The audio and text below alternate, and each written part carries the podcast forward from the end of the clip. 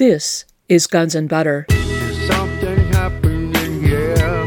Yeah, yeah. What it is ain't exactly clear. There's a man with a gun over there. We've been living in a paranoid hallucination since 9 11. This illusory world in which we imagine that we're under attack from these very, very powerful enemies who were able to slaughter thousands of us on 9 11. Uh, and, and that's all, it's a Hollywood extravaganza. And yet, that's the consensus reality of many people these days because it took us too long to take apart what really happened on 9 11. It took years. I'm Bonnie Faulkner. Today on Guns and Butter, Dr. Kevin Barrett. Today's show False Flags from Paris to San Bernardino. Kevin Barrett has taught Arabic, Islamic Studies, Folklore, African Literature, French, and Humanities at the University of Wisconsin Madison and San Francisco State University. He is one of the world's best known Muslim critics of the War on Terror. He is the editor of three interfaith anthologies 9 11 and American Empire, Volume 2, Christians, Jews, and Muslims Speak Out, We Are Not Charlie Hebdo, Freethinkers Question the French 9 11, and his latest, Another French False Flag, Bloody Tracks from Paris to San Bernardino. He is the author of Truth Jihad and Questioning the War on Terror. Kevin Barrett, welcome again. Hey, it's great to be back with you, Bonnie.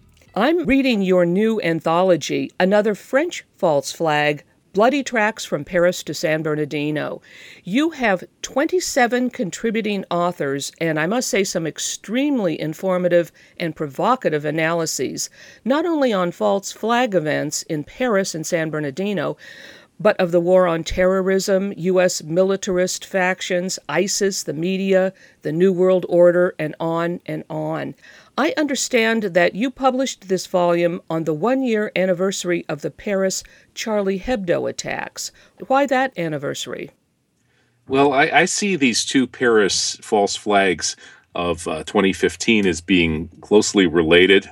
Uh, I was actually giving interviews in Paris about the events of January 7th in the Charlie Hebdo offices uh, on the night before this new attack took place on Friday, the 13th of November. Uh, so I, I, think there's clearly a link between the two.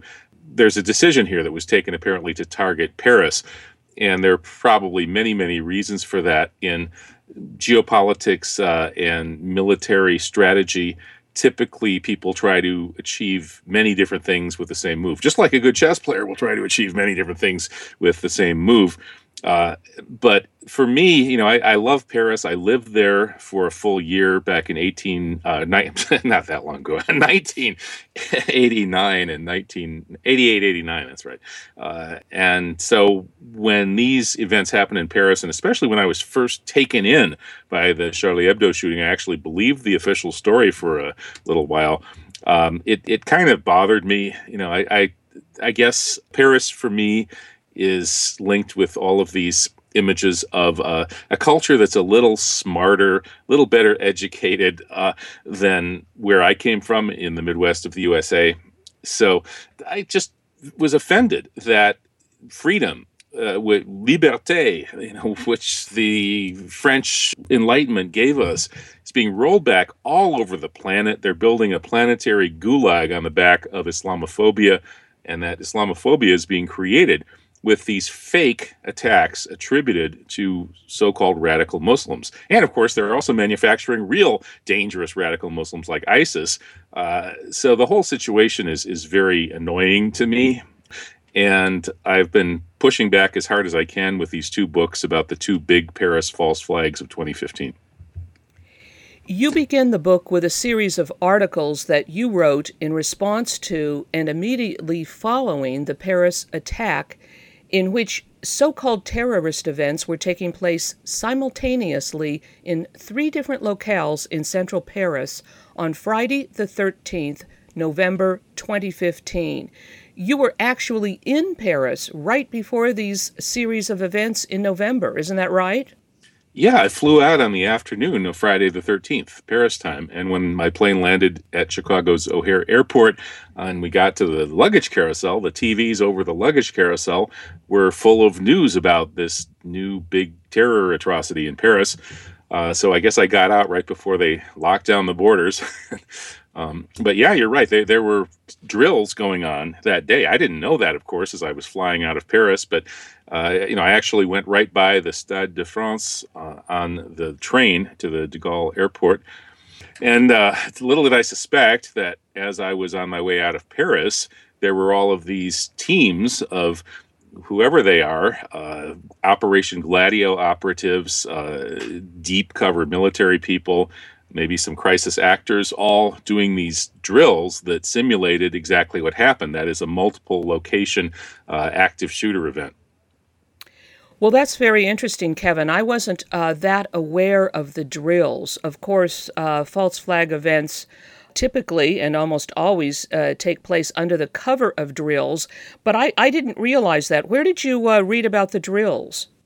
Well, there's a French doctor named uh, Patrick Pelloux who was actually very uh, much involved in the Charlie Hebdo affair as well. Uh, apparently, he has a direct line to the president of France, and he called him called him up right away after this latest attack. Anyway, Pelloux went on television on, I believe it was on the 13th or possibly the next day, and gave an interview in which he discussed the fact that he was participating in these multiple location active shooter terror exercises when the real thing suddenly broke out right right on the same day and so they had all of the emergency response prepared and uh, they just shifted you know, seamlessly from the drill into the reality that was basically exactly the same as the drill Wow, that's a real uh, dead giveaway. That reminds me of, of course, London 7 7, 9 11, etc., etc.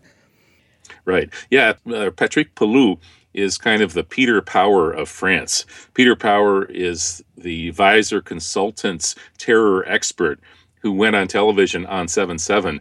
That is in July 7, 2005. The London bombings had just happened, and he went on television and said he was stunned that the actual attacks had happened at the precise locations and times that had been envisioned in the fictitious drills that his company had been hired to help arrange. Uh, apparently, nobody had explained to him that he shouldn't say things like that in public.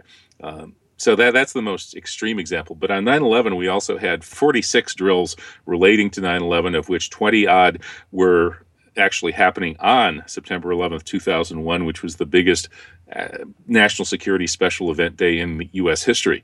And those drills on 9 11 included live fly plane into building exercises, among others. They also included mock invasions from Russia that sent planes up to the North Pole so they wouldn't be in place to get in the way of whatever was happening uh, on that day. And, and we see that we see this over and over and over. Uh, drills uh, in San Bernardino as well. The follow up to this most recent Paris attack, uh, we had uh, a facility targeted in San Bernardino, a, facility for uh, disabled people, which must be the only facility for disabled people in the world that has an active shooter drill every single month. And so when this actual event broke out at this facility, people there filmed it and just assumed it was a drill. Um, so this pattern has become familiar to us now. It appears that the Operation Gladio false flag terror specialists are very much in the habit of creating drills that simulate the attacks that they're going to stage. Do we have any specific information about the drills taking place in Paris on November 13th? I mean, for instance, I mean, there were three different locations there in Paris. Uh, there was the Stade de France that you mentioned you passed on your way out of town, etc. Uh, do we know any uh, specific locales where they were staging these drills? You know, I'm not sure about that. I don't think so. I uh, this Pelloux, I believe, uh, kind of clammed up after he made his initial statements.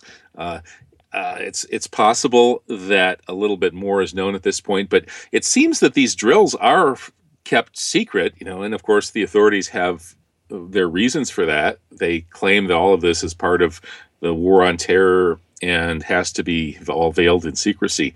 Uh, but no, I, I, don't have details about precisely where these drills uh, were were happening. You refer to the Charlie Hebdo attack on January 7th, 2015, as a Gladio 2 false flag. What do you mean by Gladio 2? Are you referring to NATO? Yes, Operation Gladio, uh, the original version, was the wave of false flag terrorism that uh, hit all over Europe during the Cold War.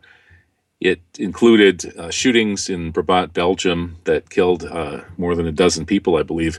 There was the train station bombing in Bologna, Italy, and the depredations of the Baader Meinhof gang and the Red Brigades in Italy. All of this, at the time, we were told was an example of the left wingers getting out of control. Uh, we were told there was a, a serious terror threat from the left and that was one of the reasons that Europeans were reluctant to elect strong left wing governments. Turned out that that was the whole purpose of the exercise. Uh, this Gladio wave of terror was being orchestrated by the Pentagon through NATO. NATO is really a euphemism for the U.S. military occupation of Europe. And the chiefs of NATO, that is, the people reporting to the Joint Chiefs of Staff of the American Pentagon, were employing so called stay behind armies, meaning a bunch of deep cover mercenaries whose job originally had supposedly been to stockpile weapons and do military training in case the Russians ever invaded Europe. But that rationale quickly disappeared, and these assets were then used to terrorize Europe uh, and falsely blame left wingers in order to prevent Europeans from electing left wing governments. And it worked famously. Uh, they were able to keep their control of Europe and avoid any of these uh, independent left wing parties from taking over any European countries. And instead, we had parties like the French Socialist Party, which was actually created by the CIA, the pseudo left wing parties uh, taking power. So that was the original Operation Gladio. And now we're in the middle of, uh, I guess you could call it Gladio 2. And this is this new permutation of the wave of false flag terror sponsored by Western insiders. Uh, and this time, of course, it's all targeting Muslims, or rather, Muslims are the patsies who are set up to be blamed for these attacks. It actually began before September 11th, 2001.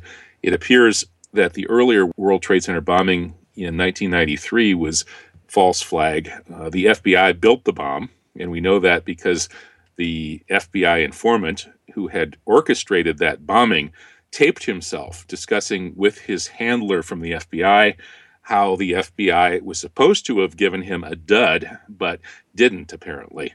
And he was very upset about that because a lot of people got killed. Uh, so that was one example. We had the USS Cole bombing which was attributed to a disabled uh, teenager in a dinghy, but which was probably actually a bomb planted inside the ship. And that's precisely what the government of Yemen said at the time. They investigated, and their report said that this was done by the Americans themselves, and so on and so forth. We had African embassy bombings as well. This whole wave of terror attributed to Muslims has been essentially fabricated by the same people who fabricated the Brabant shooting and the Bologna bombing, the uh, killing of Aldo Moro, and the other high profile atrocities of the Cold War in Europe. Uh, so it seems that the United States government and its deep state organized crime assets uh, seem to have a some kind of need to create mayhem in in Europe, and now, of course, it's spread all over the West and all over the world. It's created a, a clash of civilizations between the West and the Islamic world. And unless people wake up a little faster than they are right now, it could continue for quite some time. I'm speaking with author and radio host Dr. Kevin Barrett. Today's show False Flags from Paris to San Bernardino. I'm Bonnie Faulkner. This is Guns and Butter. There were three different locales in central Paris on November 13th where shootings ostensibly took place La Belle Equipe restaurant, the Bataclan nightclub, and the Stade de France.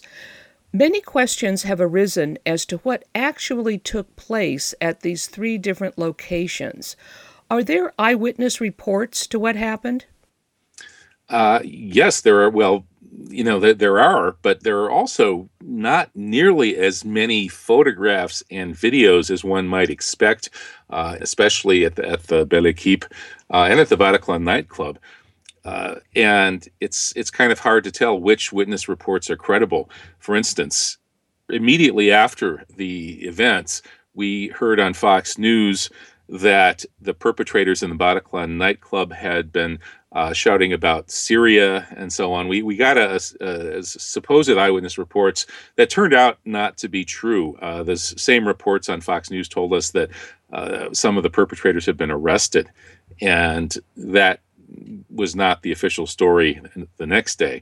Uh, so there there were a number of dubious initial reports, and these dubious initial reports all seem to emphasize the connection with Syria.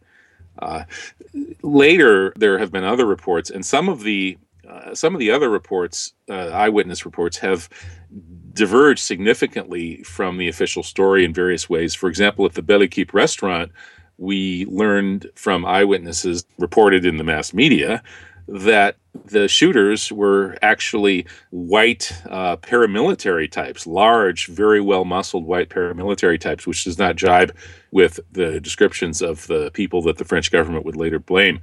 Uh, so there, there's a kind of a, a mishmash of eyewitness reports, uh, including various kinds of details that both fit with and don't fit with the official story. But there, there's kind of a shocking lack of uh, of photo and video evidence in an era in which practically everybody is walking around with a smartphone that can take very high quality pictures. Uh, there's very, very little uh, publicly available anyway on this. And you would think there would be more because you would kind of think that people could make money selling it to the media, for one thing. Um, and certainly people do have a tendency to share everything that they film these days.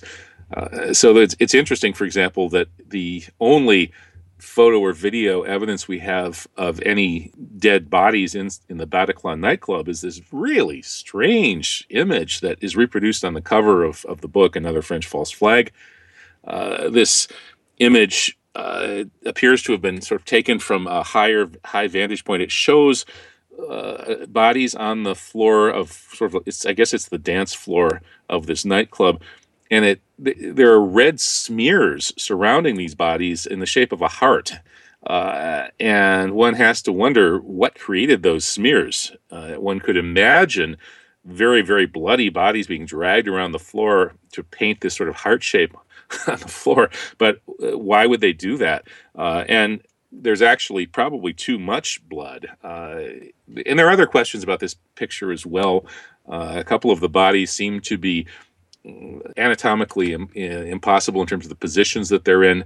Uh, these positions would be possible if what we're being told our bodies were in fact dapper cadavers, which are uh, fake bodies sold to Hollywood and to others who you know have a, have a use for fake bodies. I suppose drills uh, would use them as well. Um, so there, there are, are, a whole lot of questions about the witness reports, both the ones that seem reliable and the ones that have been proven false. Uh, but the biggest question to me so far is really the lack of uh, photo documentation. At the Belle Equipe, for example, nobody got a picture of this car with the three white paramilitary guys. Uh, nobody got the license plate. Uh, one would really think that there would be a lot more of that. Um, and who knows you know wh- whether people in Paris who are investigating this, uh, and there are a couple of you know a handful of alternative journalists who are brave enough to take this stuff on, will perhaps uh, shed more light on this as time goes on. You mentioned this uh, extremely strange picture from the Bataclan nightclub, uh, a portion of which, like you say, appears on the cover of your new anthology. If people want to look at this picture, where can they find it? Is it available? Well, the most of the versions of it on the internet are uh, not in in the highest resolution that we have, um, but I guess if if you feed into a search engine like Google Images, uh, Bataclan nightclub, uh, you know, bodies, French terror attacks, things like that, you'll probably find it. Uh, and if you look around for a while, you might find the higher resolution versions and the ones that haven't had uh, various kinds of masking put over the bodies and things like that.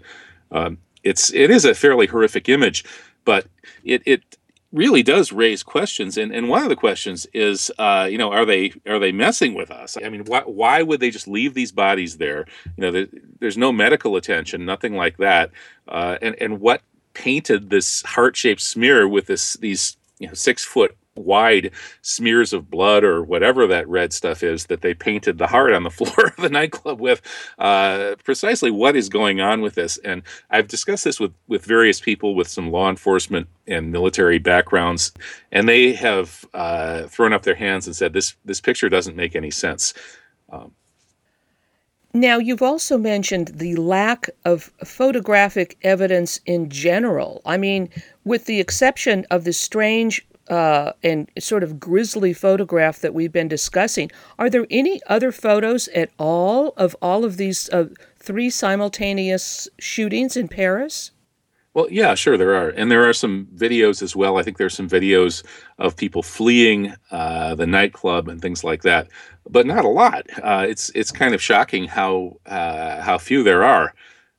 You know, one one would think that in the nightclub itself there would be some photos and videos, but what we have is that crazy picture uh, that we've been discussing of the heart painted in blood on the dance floor with the dapper cadavers or the bodies in very unusual positions uh, arranged. And then we also have a very famous, iconic photo uh, that was supposedly taken right before the shootings, taken from the band the Eagles of Death Metal as they were playing uh, from their vantage point, showing the crowd dancing uh, to the music. And that's a very, very high quality picture. Some say it looks a little too high quality. There's been a discussion of whether that photo is authentic or not. And I didn't include the people saying it's not authentic in the book because I looked at that back and forth discussion. And when people like Massimo Mazzucco, uh, former professional photographer, who's quite a you know a, a skeptic on false flags, uh, looked at this, uh, he said that that photo was probably uh, real. So in any case, uh, there's that iconic photo of the audience. There's the iconic photo that I just mentioned of the heart painted in blood on the dance floor with bodies strewn around. And then there are these sort of uh, a handful of these things of you know, people fleeing from the nightclub and, and, things like that, but not very much. I mean, there's there's you can't look uh, look around and find you know dozens or hundreds, and you'd kind of think you would. You certainly think that you would find people would have taken stuff on their iPhones from inside the nightclub during the show, during the shooting how could nobody take any photo? I mean, sure, they're trying to save themselves, but there are a few thousand people in there. Of all those people, uh, you'd think a couple would have taken some shots and they'd be worth a lot of money and they would go to the media, but there's there's nothing. So it's uh, a bit of a mystery, and whether that will all get cleared up and maybe some photos will emerge in the future, uh, it's, a, it's a possibility. I don't know. Who is Mohammed Boutiche and why is he important?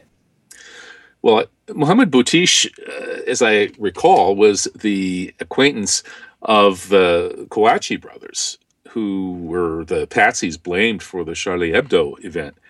And uh, there were all sorts of questions about those guys, beginning with the fact that the Interior Minister, Bernard Cazeneuve, on the very day of the Charlie Hebdo attacks on January 7th, 2015, uh, Cazeneuve said that there were three terrorists in the Charlie Hebdo offices and the official story and all of the supporting evidence only shows two. Uh, what made him think there were three? Well, a third later popped up. You know, two days later, a third guy, uh, Coulibaly, took hostages in the kosher deli. Uh, so th- there are all sorts of questions about these uh, Kouachi brothers that were blamed for shooting up the Charlie Hebdo offices. Uh, among them, if indeed they were members of Al Qaeda in Yemen and other terror groups, why would the French police hunt them down like dogs and execute them rather than making some effort to capture them alive and interrogate them and take down their networks? Uh, and it turns out that maybe the reason that the French police had no interest in capturing these brothers alive was that the Kouachi brothers were working for French intelligence. Uh, and so we, we got word from Mohammed Boutiche, uh, among others, that there are actually eyewitnesses, including him, to the fact that these guys were intelligence assets. And we have a lot of reasons for thinking that they made all sorts of uh, impossible journeys to the Middle East, for example, going to Israel and then to countries where you can't go if you have an Israeli stamp in your passport, among other things. Uh, all sorts of very improbable aspects of their biographies and one of them, for example, is that the Kouachi brothers were arrested with child pornography, uh, and then that was just dropped. They were never prosecuted. And in such a situation, when you have two guys like this who are close to supposed radical Islamist currents, uh, you can be sure that those guys became intelligence assets, and that's why those charges went away. Uh, so anyway, uh, Boutiche apparently had firsthand knowledge that the Kouachi brothers were intelligence assets, and he was arrested uh, a few months ago, actually a little bit before this latest uh, false flag.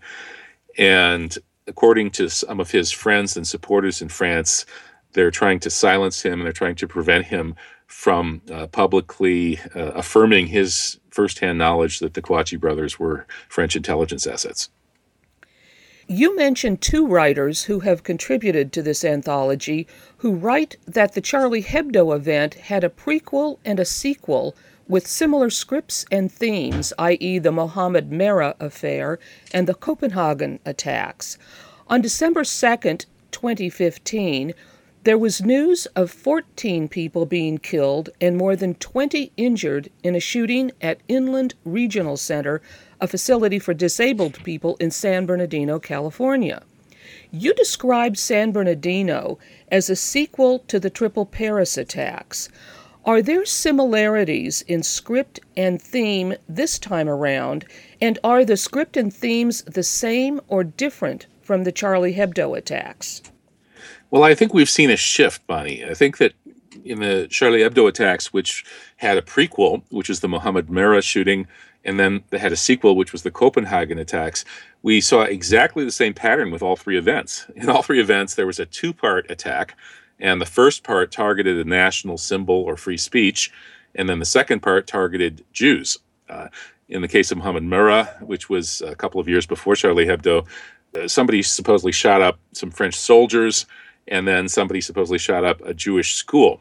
And the same guy, Mohammed Merah, was blamed for both events, but he certainly didn't do them because uh, eyewitnesses uh, reported that the actual shooters of the French soldiers had white power tattoos. Uh, they obviously, it wasn't Mohammed Merah. In any case, so they're two part attack. First part targets French soldiers, then they target a Jewish school. With the Charlie Hebdo events, the first part targeted free speech, namely the cartoonists. The second part targeted the kosher deli, that is, is Jews. And then in, in Copenhagen, we had the same thing. We had uh, the first attack targeted a free speech event celebrating anti Islam cartoonists. And then the second part targeted a synagogue. So in all three of these events, we had exactly the same script. You know, two dubiously linked uh, attacks. The first one targets a national symbol or free speech. The second one targets some kind of Jewish target. And I think that the reason for that probably was, of course, to reinforce the same thing that we heard, or rather, that the police in New York heard on 9 11 when they arrested the Israeli spies who were caught dancing and celebrating the success of the attacks uh, were found to have thousands of dollars of, in cash stuffed in their socks, working for a moving company. Uh, was well known to be a Mossad front, Urban Moving Systems, run by Dominik Suter. Man, the FBI even put out warrants on as a terrorist. Uh, these are these guys when they were arrested by the New York police for you know being Mossad agents celebrating the success of their operation when the Trade Center was blown up. These guys uh, told the police, uh, "We're not your problem. The Palestinians are your problem and our problem. We have the same problem." And that's the theme of the war on terror: is that the Israeli the Israelis have the same enemy as the West. Now, it's true that the Israelis do have a, a local Arab Muslim enemy they've gone and you know, ethnically cleansed, arguably committed genocide in the heartland of Islam, uh, the holy land that's been Islamically administered ever since Islam began, with a couple of brief crusader interludes uh, a thousand years ago. So, so the Israelis do have a problem with quote unquote Islamic terrorism. That is, Muslims support the Palestinian liberation struggle, and Israel faces a very uh, troubled and dubious future. But the West does not have any problem whatsoever with Islam there's no such problem. The Islamic world has been the ally of the West uh, in the struggle against communism during the Cold War, and you know, for better or worse. so, so anyway, the, the war on terror is really all about trying to brainwash the Western public into believing that the actual enemies of Israel are in fact also enemies of quote unquote the West, which they're not. Uh, so that's the script overall for this war on terror. We saw that on 9 11 with those Israeli spies uh, arrested saying it. And that was the theme that was hammered home with those three events in a row uh, two in France and then one in Copenhagen last year. I'm speaking with author and radio host Dr. Kevin Barrett. Today's show False Flags from Paris to San Bernardino. I'm Bonnie Faulkner. This is Guns and Butter. So now we're we're in a slightly different mode, I think, with these this new Paris attack and the follow up or the sequel in San Bernardino.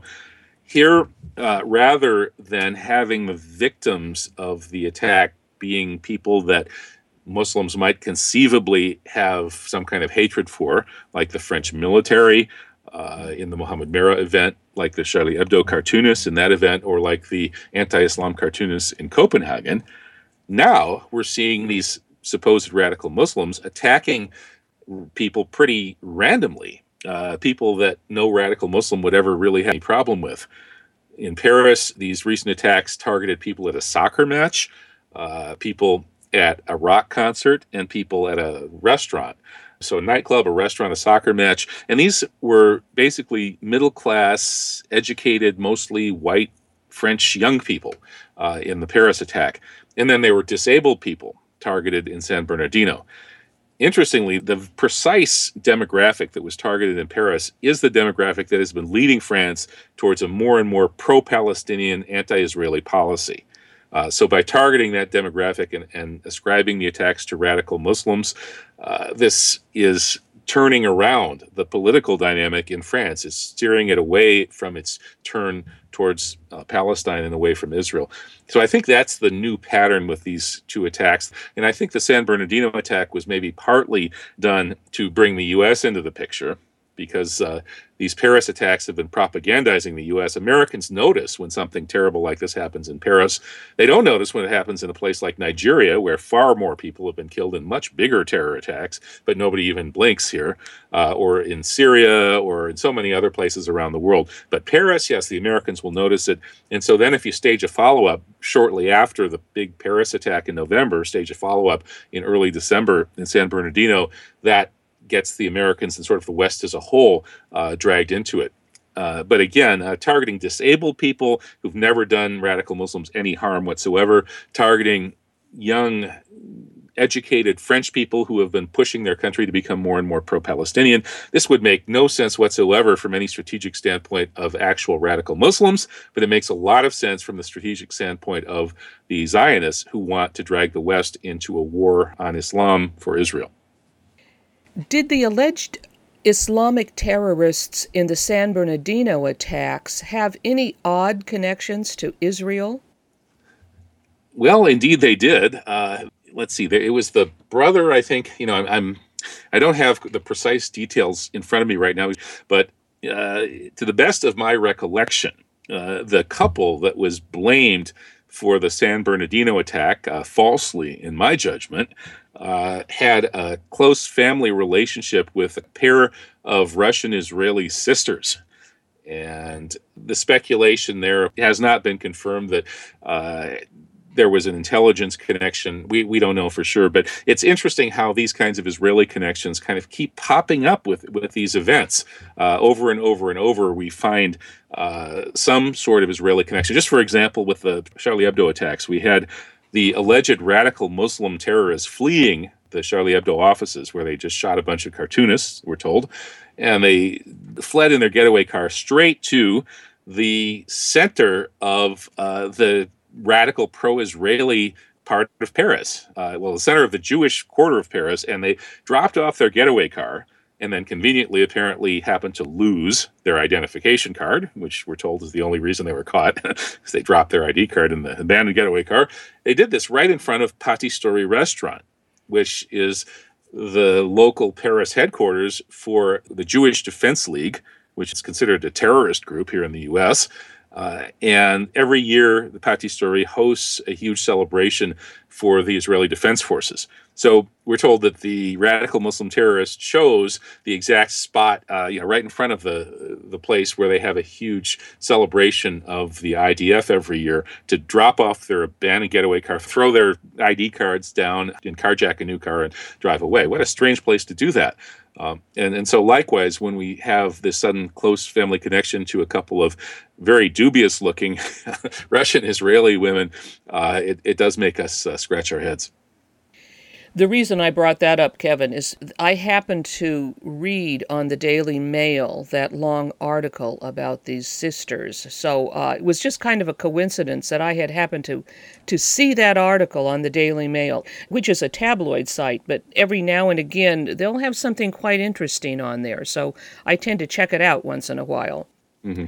Yeah, I do too. They, I believe, the Daily Mail also covered the whole controversy uh, in, during the, the Charlie Hebdo attack, or rather the aftermath, um, about uh, the the whole issue of, of Charb, the editor of Charlie Hebdo, uh, supposedly had this girlfriend, uh, Jeannette Bougrab, and immediately after the attack, the whole world was treated to these images of Jeannette Bougrab who's a former minister from the Sarkozy extreme Zionist government, uh, publicly and histrionically uh, lamenting the loss of the love of her life, uh, Charb, the editor of Charlie Hebdo.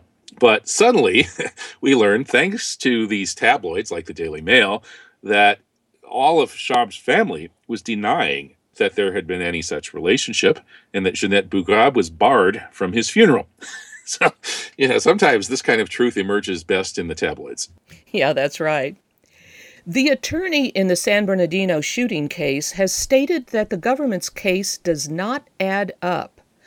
What is some of the credible evidence so far that negates the official narrative of what happened there? You list 10 obvious points that don't add up.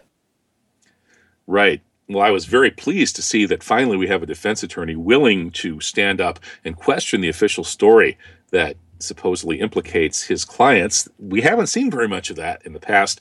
In particular, uh, in the Boston case, uh, it's just really sad that we have an innocent man uh, condemned to death because his lawyer sold him out. Uh, but here in the San Bernardino case, we had a very brave lawyer who stood up and said, This case doesn't add up. And among the things that he questioned were the, the whole story of how this couple supposedly died in the shootout. You know, we're told that the uh, couple blamed for the shooting in San Bernardino, you know, shot at police first, and yet their windows were rolled up. The car has had its windows blasted out, but they were they were rolled up.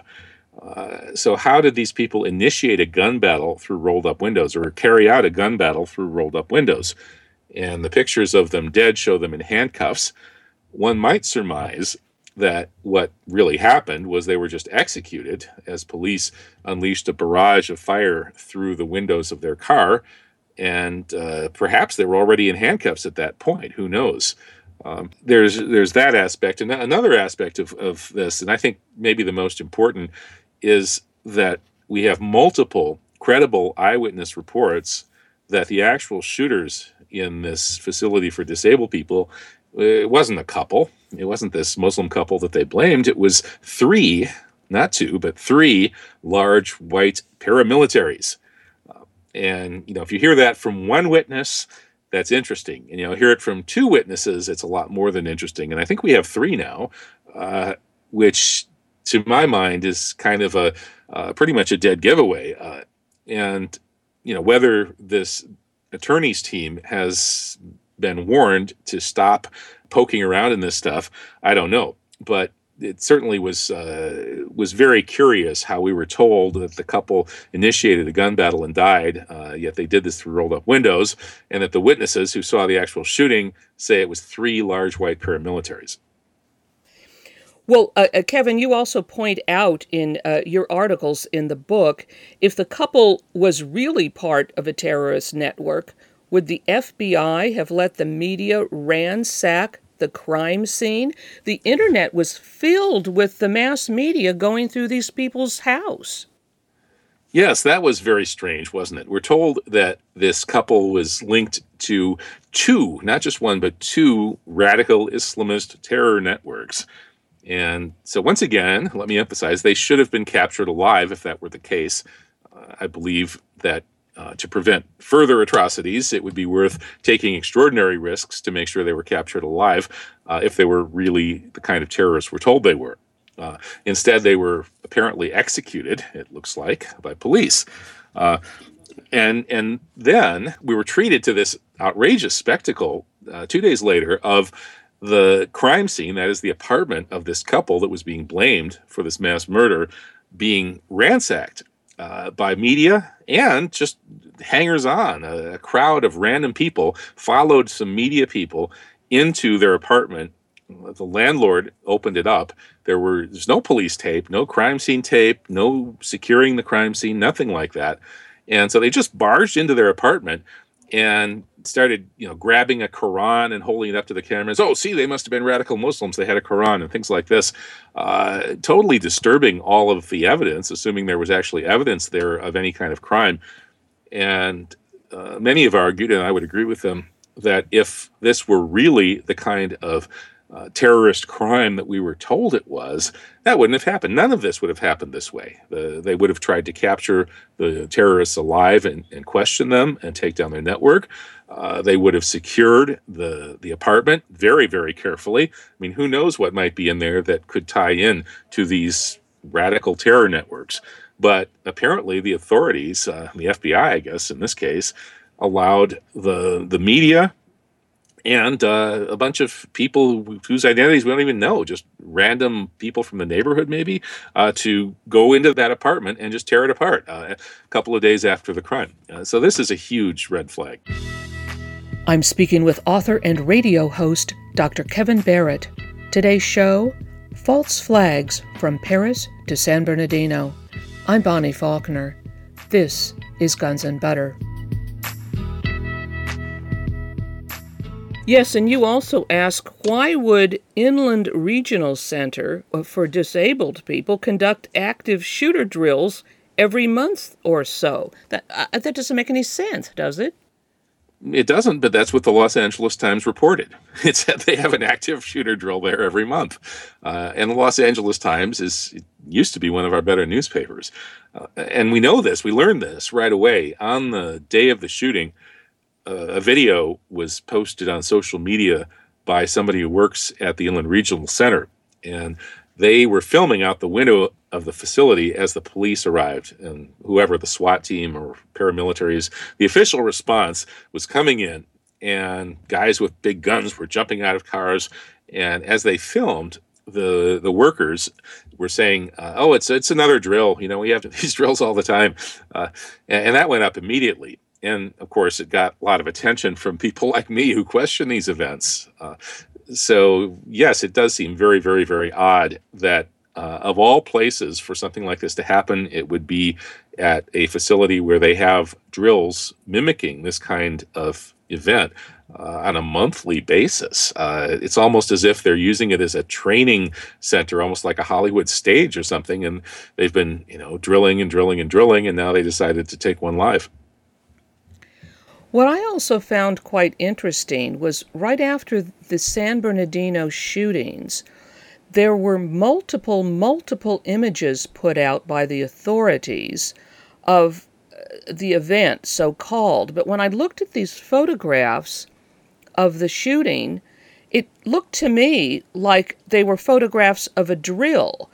And so, what is very strange is that there probably, as far as I've been able to tell, an actual shooting did take place there, but that the photographs of the event were really of a drill. Did you notice that?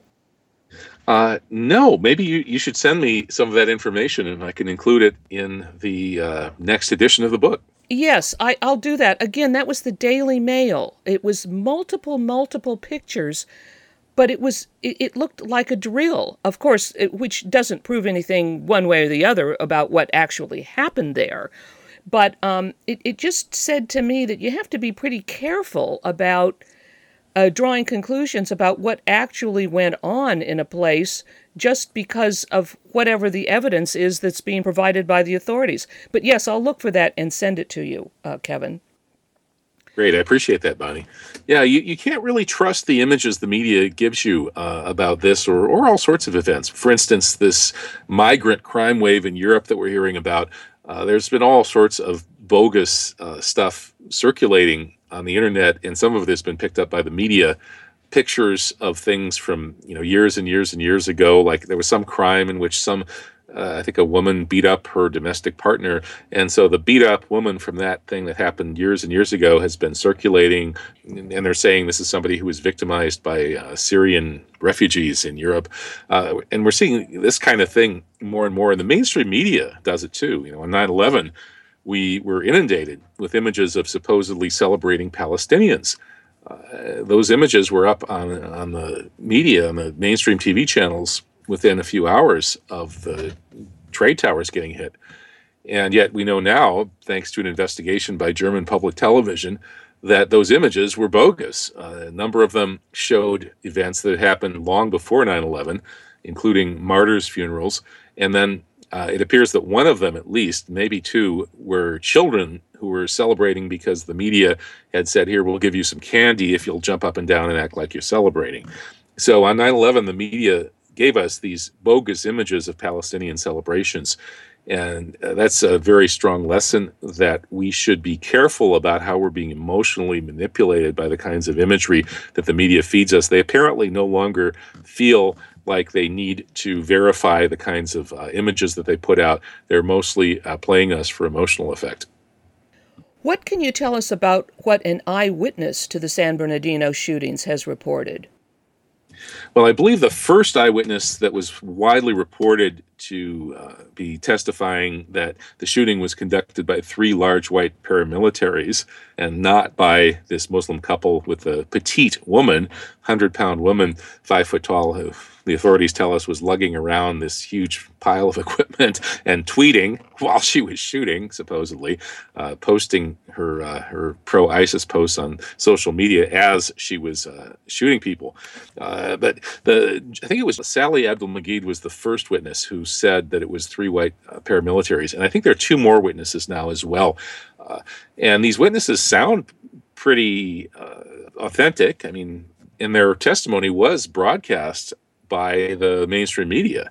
And in a couple of cases, in the case of Sally Abdelmageed, I believe the interviewer was a little puzzled when she reported that it was these three paramilitaries.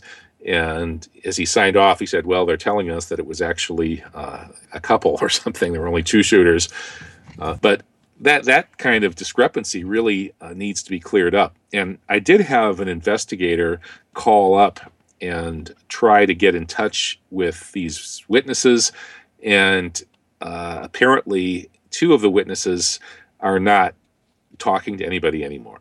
And I don't know if they've been warned or told not to talk or what, but none of them have recanted. None of them have said, oh, actually, we made a mistake. It was two shooters, not three. Uh, so make of that what you will.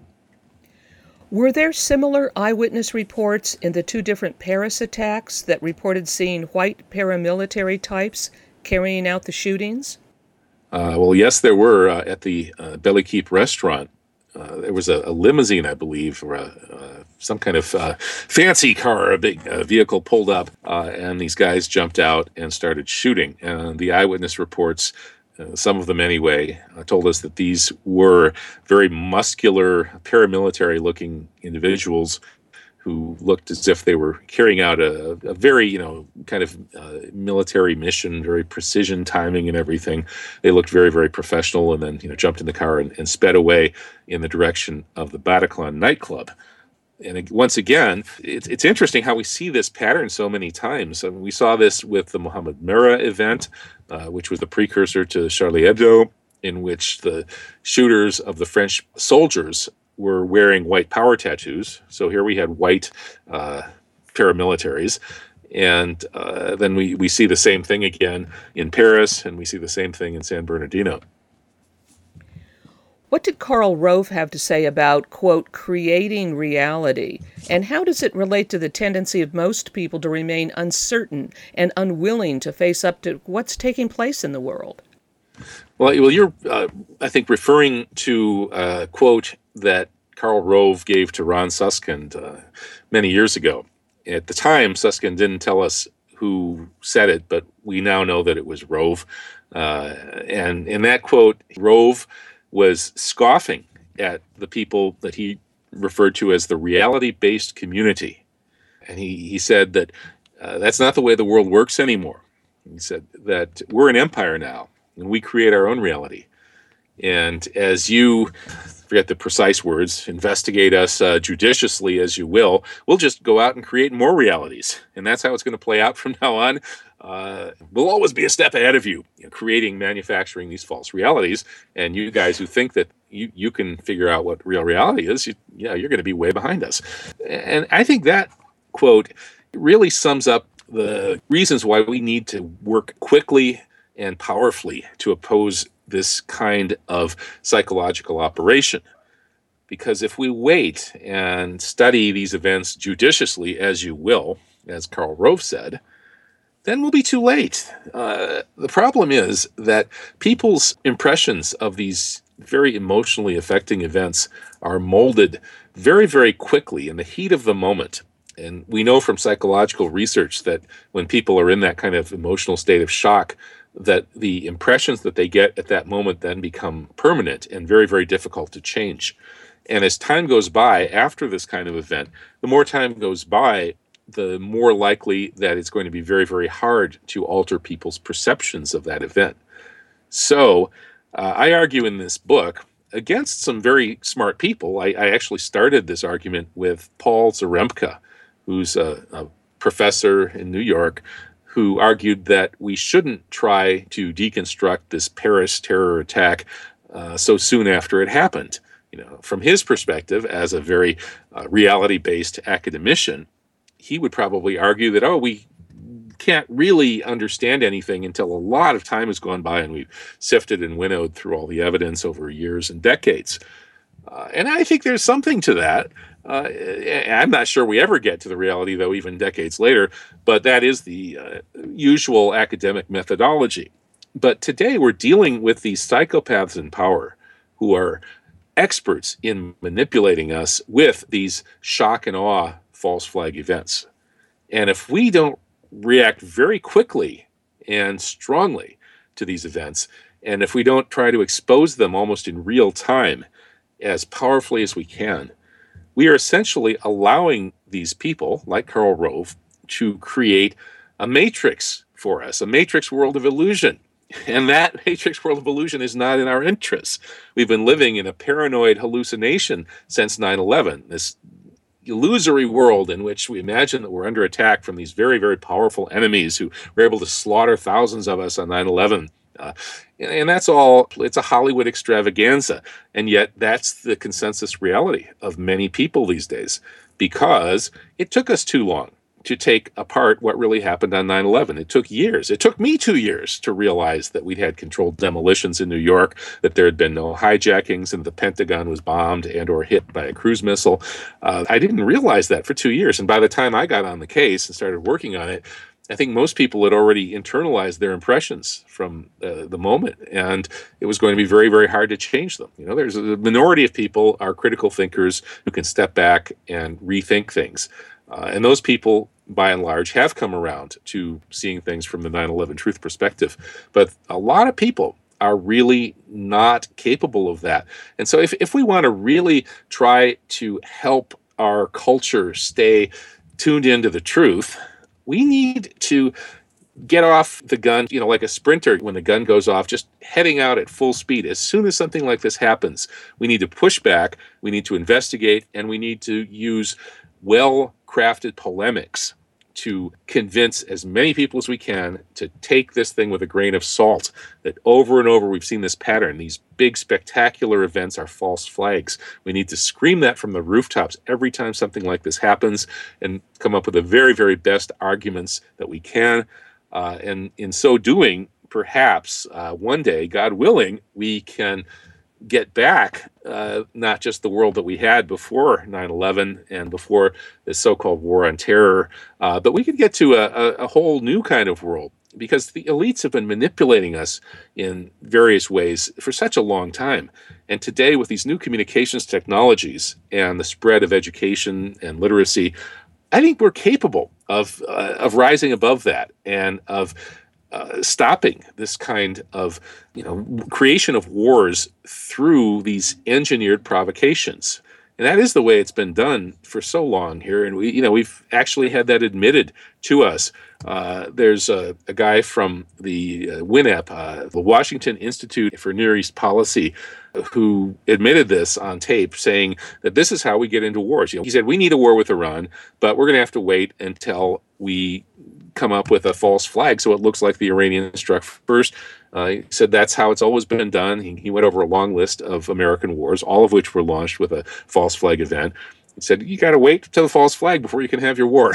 so uh, that's true. That's it's been going on forever. But now we're smarter. We've got the internet, and if we push back quickly, rather than you know saving this for the history books and letting the professors 50 years from now sift through all of this and then say, oh, well, it turns out that 9/11 was an inside job and these Paris attacks were an inside job and 7/7 was an inside job. This was all part of a Gladio B uh, false flag terror program designed to keep this clash of civilizations going and, and, throw profits at the arms manufacturers and help the hardline Israelis continue to persecute Palestinians, uh, et cetera, et cetera. If we wait that long, there's going to be all kinds of suffering. The world will be degraded, and that world 50 years from now, where these professors will be sifting through all this information, may not be a very nice world. So I think we need to react quickly and powerfully, and, and that's kind of the uh, the thread of argument that runs through this book, another French false flag. And I did include a couple of people to argue against it, you know, just to to make it an interesting discussion. Kevin Barrett, thank you very much. Well, thank you, Bonnie. Uh, you're one of the greatest interviewers anywhere. Keep it up. What it is ain't exactly clear. There's a man with a gun over there. I've been speaking with Dr. Kevin Barrett. Today's show has been False Flags from Paris to San Bernardino. Dr. Barrett has taught Arabic, Islamic studies, folklore, African literature, French, and humanities at the University of Wisconsin Madison and San Francisco State University. He holds a PhD in African languages, Arabic, with an Islamic studies focus from the University of Wisconsin Madison. He is the editor of three interfaith anthologies 9 11 and American Empire, Volume 2, Christians, Jews, and Muslims Speak Out, We Are Not Charlie Hebdo, Freethinkers Question the French 9 11, and his latest, Another French False Flag, Bloody Tracks from Paris to San Bernardino. He is the author of Truth Jihad and Questioning the War on Terror. He has appeared many times on broadcast media and has lectured extensively in Morocco, Turkey, and Iran, as well as the U.S. and Europe. Kevin Barrett's radio programs are archived at noliesradio.org. Visit his website at truthjihad.com. That's truthjihad.com. Guns and Butter is produced by Bonnie Faulkner, Yarrow Mahko, and Tony Rango. Visit us at gunsandbutter.org to listen to past programs, comment on shows, or join our email list to receive our newsletter that includes recent shows and updates. Email us at faulkner at gunsandbutter.org. Follow us on Twitter at G&B Radio. Hey yo, times that we living in, G. And a new world order is about to begin. You know what I'm saying? Now the question is, are you ready for the real revolution, which is the evolution of the mind? If you seek, then you shall find that we all come from the divine. You dig what I'm saying? Now if you take heed to the words of wisdom that are written on the walls of life,